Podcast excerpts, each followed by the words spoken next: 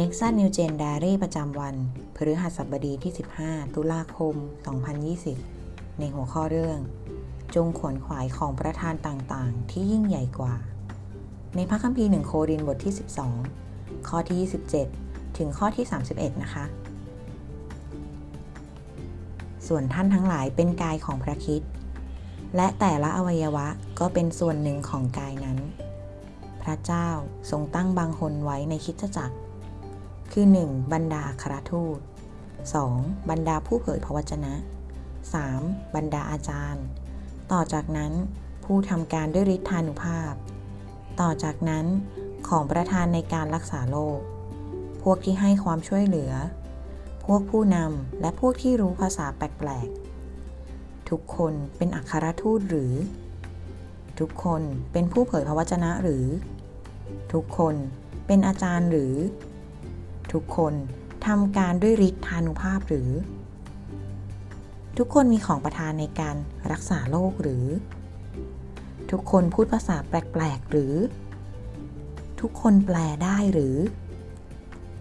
แต่ท่านทั้งหลายจงขนขวายของประธานต่างๆ ที่ยิ่งใหญ่กว่า และข้าพเจ้าจะชี้ให้เห็นถึงทางที่ดีที่สุดแก่ท่านทั้งหลาย ข้อสังเกต ตามที่เปาโลกล่าวไว้ ผู้ใดเป็นผู้กำหนดหน้าที่ในพระกายพระคิด ในข้อที่ 18 เนื้อหาว่า พระเจ้าทรงตั้งบางคนไว้ในคิดจักร คือ 1. บรรดาคราทูต 2. บรรดาผู้เผยพระวจนะ 3. บรรดาอาจารย์ ต่อจากนั้นผู้ทำการด้วยฤทธานุภาพ ต่อจากนั้นของประธานในการรักษาโรคพวกที่ให้ความช่วยเหลือ วกผู้นำและพวกที่รู้ภาษาแปลกๆ ข้อสังเกตในข้อถัดไป เปาโลหนุนใจให้สมาชิกคริสตจักรโครินทำอะไร ในข้อที่ 31 เนื้อหาว่า แต่ท่านทั้งหลายจงขนขวายของประธานต่างๆ ที่ยิ่งใหญ่กว่า และข้าพเจ้าจะชี้ให้เห็นถึงทางที่ดีที่สุด แก่ท่านทั้งหลาย การดีความทำไมเปาโลจึงไม่ปรารถนา ให้บรรดาผู้เชื่อมุ่งแสวงหาของประธาน หรือทำหน้าที่เดียวกันหมด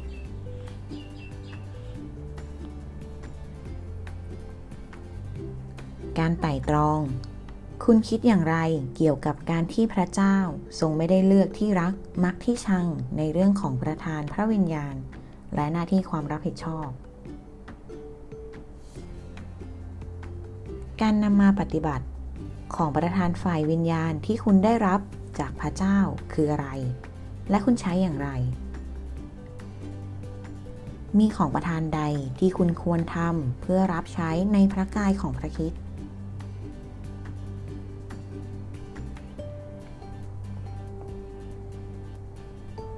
บทขยายความนะคะ ในข้อที่ 28คำว่าอัครทูต คือผู้ที่มีส่วนในงานพันธกิจ หรือสร้างคิดจักร และในข้อที่ 28คำว่า ผู้ทำการด้วยฤทธานุภาพ หมายถึงผู้นำประเภทที่ริเริ่ม ในข้อที่ 29คำว่า ทุกคนเป็นอัครทูตหรือ ทุกคนทำการด้วยฤทธานุภาพหรือ ในข้อนี้เป็นประโยคคำถามที่ต้องการเน้นว่า ทุกคนได้รับของประทานพระวิญญาณที่แตก และในข้อที่ 31คำว่า จงขนขวายของประธานต่างๆ ที่ยิ่งใหญ่กว่า นักวิชาการเชื่อว่าในข้อที่ 31 นี้ เป็นการสรุปบทที่ 12 และเริ่มต้นบทที่ 13 บางคนอ้างว่าของประธานพระวิญญาณ เป็นสัญลักษณ์ของสถานะทางฝ่ายวิญญาณในชุมชน แต่อย่างไรก็ตาม เปาโลปฏิเสธในเรื่องการอ้างอิงนี้และย้ำให้มุ่งแสวงหาความรัก ในพระคัมภีร์ 1 โครินบทที่ 12 ข้อที่ 27 ถึงข้อที่ 31 นี้นะคะ เปาโลเขาก็ได้พูดถึงว่าผู้เชื่อแต่ละคนเป็นอวัยวะของร่างกาย ซึ่งก็เปรียบร่างกายเป็นอาณาจักรของพระเจ้า โดยที่พระเยซูก็คือศีรษะของร่างกายนี้ ดังนั้นเราแต่ละคนก็คืออวัยวะของพระกายพระคิดนี่เอง และยิ่งไปกว่านั้น การรับใช้ในคิดจักร พระเจ้าได้ทรงแต่งตั้งผู้เชื่อแต่ละคนตามของประทานที่พวกเขาได้รับในข้อที่ 27 และข้อที่ 28 นะคะ และแน่นอนว่า พระเจ้าไม่ได้แบ่งระดับชั้นวันนะหรือการเลือกที่รักมักที่ชังในเรื่องของประธานฝ่ายวิญญาณ